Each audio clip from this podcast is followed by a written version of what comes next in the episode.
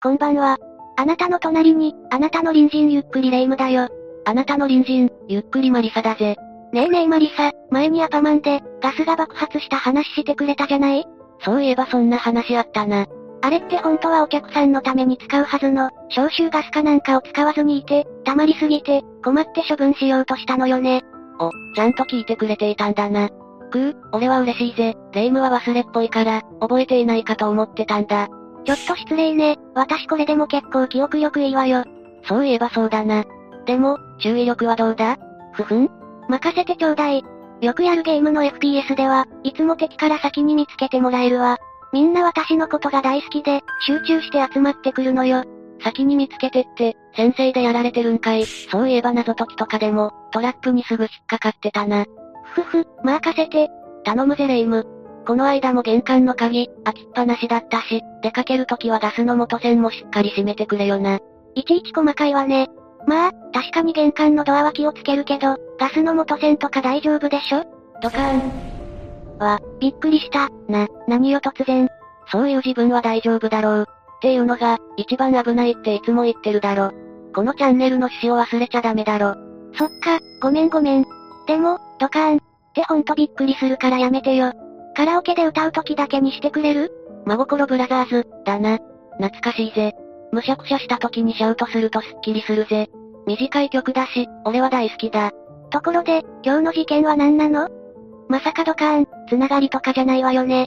ま、まさかな。今日解説するのは、静岡駅前地下街爆発事故だぜ。どんな事故なのって、爆発事故だからドカーン。そ、そうじゃないぜ。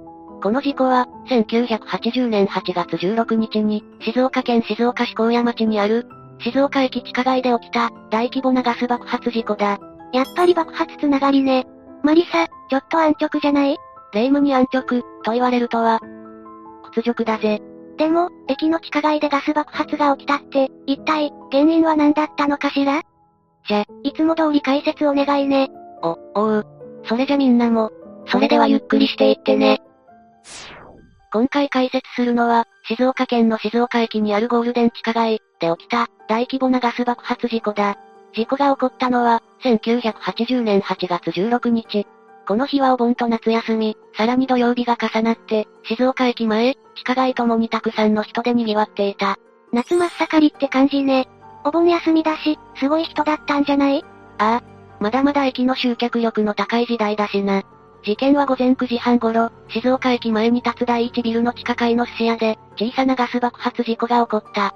そして同じ頃、第一ビル1階の靴屋でも、シャッターが大破する事故が起こったんだ。同時期ってことは関連があるのかしら？爆発の影響で、寿司屋の床と奥の機械室は大破したが、幸いにも火災にはならず、怪我人も出なかった。不幸中の幸いね。すぐに通報したんでしょ？ああ、通報を受けて消防職員や警察官、ガス会社の担当者は事故の原因を調べるために、現場検証を行っていた。ガス爆発の知らせを受けて、報道関係者も地下街に集まり始めた。街中で急に爆発事故が起こるなんて、怖いわね。でも、怪我人もいなかったし、すぐに消防署の人が来たなら安心よね。しかし、ガス爆発事故はこれで終わらなかった。消防職員らが現場検証で奥の機械室に入った時に、検知器が濃度の濃い可燃性ガスを検知した。え？まだガスが残ってるってこと？危ないじゃない。職員はすぐに地下街から避難するように指示し、廃棄作業を開始したが間に合わず、午前10時頃に2度目の爆発が起こってしまった。危険な状況に気づいた時には、すでに手遅れだったのね。消防士の T さんは、地下街から1キロほど離れた場所にある自宅で、ドーン、という爆発音を聞いた。急いで爆発現場に駆けつけると、爆発現場の第一ビルは大炎上していた。辺りを見ると、第一ビルの向かいに立っている西武百貨店の窓ガラスは割れて飛び散り、瓦礫が山積みとなっていた。道には爆発に巻き込まれた多くの通行人が、血まみれになって倒れている。その被害は、第一ビルから半径100メートル内の商店が全半壊するという、凄まじいものだった。そんな、お盆の賑やかな商店街が、一瞬で地獄のような風景に変わってしまったのね。爆発現場には人が集まり騒然としていた。路上の怪我人を救助する人、写真撮影をする人などで、辺りはパニックになっていた。事故現場には、消火、救助活動に、はしご車、救急車が計43台、消防職員が計708人出動した。消火や救助活動に関わった人の多さが、被害の大きさを物語っているわね。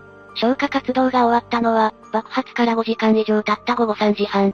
この爆発事故では15名が命を落とし、223名が怪我を負った。15人も。怪我人もすごい人数ね。お盆や夏休みが重なっていたので、商店街は普段よりも人で賑わっていたために、多数の被害者を出す、大惨事となってしまった。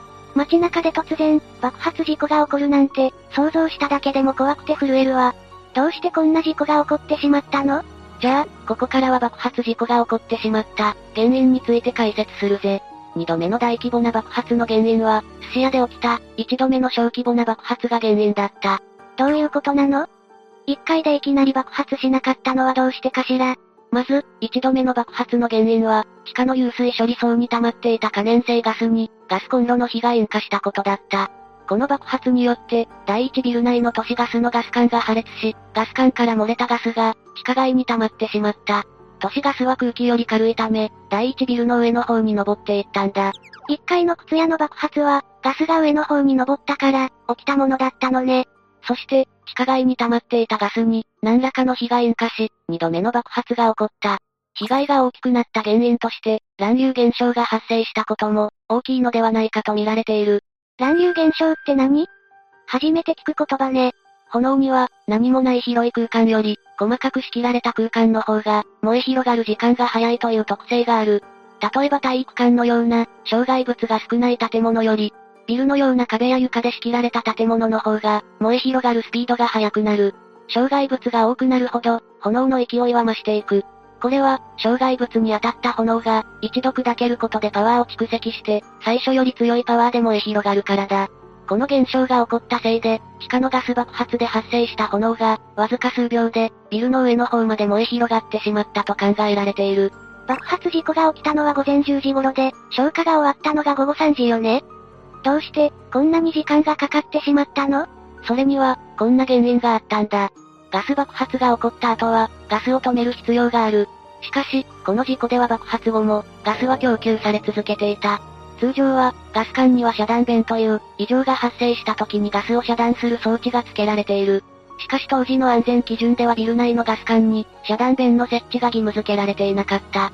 えー、それじゃガスはああ、霊夢の考え通り、遮断弁がないガス管からは、破損した箇所からガスが漏れ続けてしまう。ガスを止める方法はなかったの？ガスを遮断するには地上の道路にある、マンホール内のガス管の遮断弁を、手動で閉じなくてはいけなかった。ところが、路上には瓦礫が積み重なり、マンホールの蓋にたどり着くことが困難な状況だった。そこで、道路に穴を掘った上でガス管に穴を開けて、中にバルーンを入れてガスの遮断をした。その結果、消火まで時間がかかってしまったんだ。事故が起こった時期や、ビルの構造、ガス管の問題、いろいろな原因が重なった結果、事故の被害を大きくしてしまったのね。事故の後、ビル管理会社や入居者側とガス会社の間で、責任の所在が問われる裁判を行った。この裁判はかなり長期的なものになり、裁判が終了したのは16年後の1996年だ。16年もかかったのね。被害者はその間、すごく苦しい思いをしたんじゃない？もっと早い解決はできなかったのかしら？事故の被害者はガス会社に、損害賠償を求める民事裁判も行っていたが、こちらは1998年に和解が成立した。被害者の方々も長い戦いだったわね。この爆発事故が起こった以降は、地下街に関する安全設備への基準が厳しくなった。新しい地下街を作ることもしばらくは認められず、ようやく認められたのは1986年に開設した、神奈川県川崎市の川崎アゼリアだ。宮城県仙台市でも地下街開発がされていたが、事故の影響で計画は中止となってしまった。事故の影響は全国に及んだのね。事故現場のゴールデン地下街は、爆発事故の後はしばらく閉鎖されたが、防災センターや消防設備を整えた上で復旧した。その後、地下街は高野町地下街、と名称を変え、事故現場の第一ビルが建っていた場所にも、新しくビルを建て直した。今でも高野町地下街には飲食店などが並び、多くの人々に利用されている。大変な事故が起こってしまったけど、地下街が復活できてよかったわ。ガスが原因で起きた事故って、他にもあるの？国内での爆発事故はいくつもあるが、実は静岡県ではゴールデン地下街の事故から、3年後の1983年にも爆発事故が起こっているんだ。今度はどこで事故が起こってしまったの？事故が起こったのは、静岡県掛川市にあるリゾート施設ヤマハレクリエーション妻恋で、爆発現場は、施設内にある飲食店満水亭だ。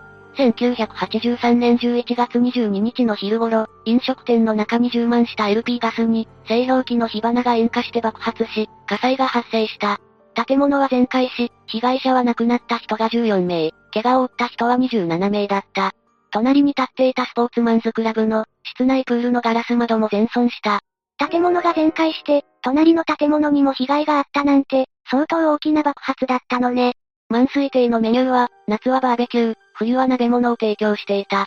夏から冬へとメニューを変更するときは、ガスの供給方法を変える必要があった。バーベキューを行うときは、ガス貯蔵庫から地下に埋蔵されたガス管を経て、店舗内のバーベキューテーブルの床下に設置したガス栓から、ゴム管で床上にガスを供給。鍋物を行うときは床に畳を敷き詰め、畳の上にガスボンベを置いて、ガスを供給していた。結構面倒な仕組みね。同じ供給方法にできなかったのかしら。私だったら絶対途中でやめちゃうわよ。まあ、器具の問題とかがあったのかもな。そして事故発生前に、バーベキューから鍋物にメニュー変更するための作業を行ったんだ。その際に調理器具をつなぐ、末端のガス栓99箇所のうち、31箇所を閉め忘れたまま器具を撤去してしまった。ちょ、それってやばいじゃない。誰もミスに気づかなかったの？工事期間中はガスの元栓が閉められていたから、このミスは発覚しなかったんだ。そして事故当日、湯沸かし器を使うために元栓を開くと、閉め忘れたガス栓から、ガスが一気に漏れ出した。ガス漏れ警報器が作動したために、従業員が責任者に連絡した。しかし、客への避難誘導や、元栓を閉めるなどの対処は行われなかった。そして責任者が到着した直後に、漏れたガスが製氷機の火花に引火して、大爆発が起こった。うわぁ。人為的な事故じゃない。一体、どれだけの量のガスが漏れていたの？爆発の時点で漏れていたガスの量は、1日に使う平均的な量の2倍だった。店内にいた客もガスの匂いに気づいて、タバコを吸うのを控えた人もいたそうだ。1日で使うガスの2倍って、すごい量ね。事故現場となった満水亭はガス管を増設する際に、義務付けられていた届け出を出していなかった。ガス業者は検査を行おうとしたが、店側が協力しなかったために、十分な点検も行われていなかった。さらに、ガス漏れなどの緊急事態が起こった時に、ガスの供給を遮断する、緊急遮断装置も取り付けられていなかった。ひどい話ね。大量のガスを使うのに、安全面で随分問題があったようね。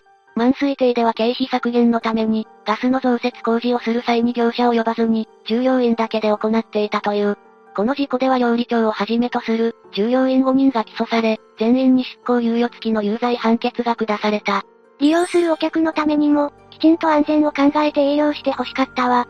いつも思うけど、コスト優先で安全を無視する輩が多すぎるわよ。まあ、だからこんな事故に繋がってしまうんだが。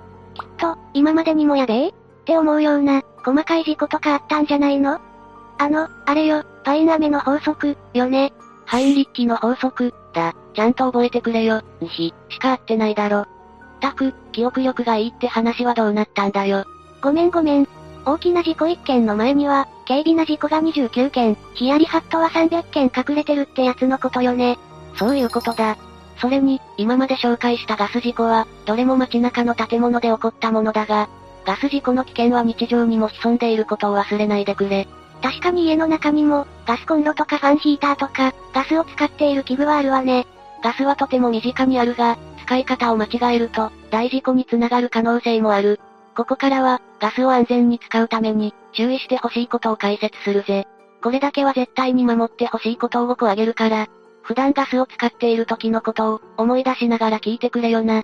わかったわ。1、点火、消火は目で確認する。ガスコンロを使っている時は、火がついたか、消えたかを必ず目で確認しよう。それから、コンロの周りに燃えやすいものを置かないように注意してくれ。そして、調理中に火災事故が起こりやすいのが、揚げ物をしている時だ。よくある事例は、天ぷらを揚げている時にコンロから目を離してしまい、油が発火温度に達して、火災が起きるというもの。ガスコンロを使っている時は、その場を離れないように注意してくれ。短い時間なら大丈夫だと思って、つい離れそうになるけど、危険な行動だったのね。これからは気をつけるわ。よくあるのは宅配便とかが来た時よね。今は安全装置がついたものが増えているが、過信は禁物だぜ。じゃあ、二つ目に行こう。2、ガスの火が青いか確認する。ガスコンロの火が赤っぽい時は、酸素不足で不完全燃焼をしている証拠だ。一時的に赤っぽくなっても、すぐに青に戻れば問題はないが、赤っぽい色がずっと続くようであれば注意が必要だ。もしかして不完全燃焼ってやつ？お、よく知ってるなレイム。この状態で使い続けると、室内に一酸化炭素が充満して、一酸化炭素中毒になる可能性がある。一酸化炭素中毒は最悪の場合、亡くなってしまうこともある。赤っぽい火になっている原因がわからないときは、ガス会社に連絡して、点検や修理をしてもらおう。炎の色なんて気にしたことなかったけど、今度ガスコンロを使った時は確認してみるわ。3、ガスの元栓の開け閉めに気をつける。ガスを使う時は、必ずガス栓を全開にして使ってくれ。そして、出かける前や寝る前は、ガスの元栓を閉めるようにしよう。ガスの元栓は開けっぱなしにしていても、簡単にはガスが漏れないように設計されているが、安全のために使わない時はガス栓を閉めることを、ガス会社などは勧めているんだ。万が一ってこともあるから、きちんと閉めるようにした方が安心よね。これからは私も絶対守るわね。4、ガス器具を使っている時は換気する。ガスコンロやガスストーブなど、ガス器具を使っている時は、換気扇を回したり窓を開けたりして、十分に換気をしよう。換気しないと酸素が不足したり、室内に排気ガスが充満して不完全燃焼を起こして、一酸化炭素中毒を招く恐れがある。つい換気を忘れちゃうんだけど、身の安全のために気をつけなくちゃ。5、ゴム管を定期点検する。ひび割れしていたり、硬くなっている、全体に白っぽくなっているゴム管を使うことも、ガス漏れの原因になる。もし、自宅のゴム管から、ガスが漏れていないか知りたいときは、石鹸水を塗って、泡が出ないかどうかで確認できる。ゴム管のガス漏れを確認したら必ず交換すること。2から3年に1回は交換するのがベストだ。ゴム管なんて普段は確認しないし、点検もしたことなかったけど、これを機に確認してみるわ。家庭で使われているガスには、ガス漏れに気づけるように独特な匂いがつけられているから、匂いで気づくことも多い。ガスの匂いって、どんな匂いなの？例えるなら、玉ねぎや卵が腐ったような匂いだ。でも、さらに安全を考えるなら、ガス漏れ警報器をつけることをお勧めするぜ。火災報知器はついているけど、ガス漏れ警報器もつけた方がいいのかしら？火災報知器は火事が起こった時に、煙や熱を感知して火事を知らせてくれるものだ。しかしガス漏れで発生した一酸化炭素には、反応しないタイプが多い。火災報知器でも、一酸化炭素を検知してくれる機能がついたものもあるから、自宅に設置している放置機に、どんな機能があるか確認してみてくれ。ガス漏れに対応している機器も設置した方が、安心してガスを使えるわね。家に帰ったら早速確認してみようっと。それから、殺虫剤や制汗剤に使われている、スプレー缶の取り扱いにも注意が必要だ。スプレー缶といえば、そう、アパマンショップの大爆発だな。まあ、あんな大規模じゃなくても危険はあるんだ。ガスストーブの近くで殺虫剤を噴射したり、スプレー缶を置いたままにしていると、火災につながって危険なんだ。ガスストーブを使っている時に、虫が出たから慌てて殺虫剤を撒いたら火事になった、なんてことにならないようにするわ。私たちの生活に欠かせない存在のガスだが、使い方を間違えれば事故を招いてしまう。正しい知識を持って、普段からガスの危険について考えることで、事故が起きる可能性を減らそう。そうね。知識は自分を守る大きな力よね。学び続ける意識が大切よね。自分の身を守るのは自分だ。視聴者のみんなも、事故や災害には十分に気をつけてくれよな。私たちと一緒に、危険から身を守る方法を考えましょうね。もし、危ない目にあった体験談があったら、ぜひ教えてね。じゃあ、次回までのお別れだ。それまで皆が、無事に過ごしていることを祈ってるぜ。それじゃ、次回も私たちの隣人として、ゆっくりしていってね。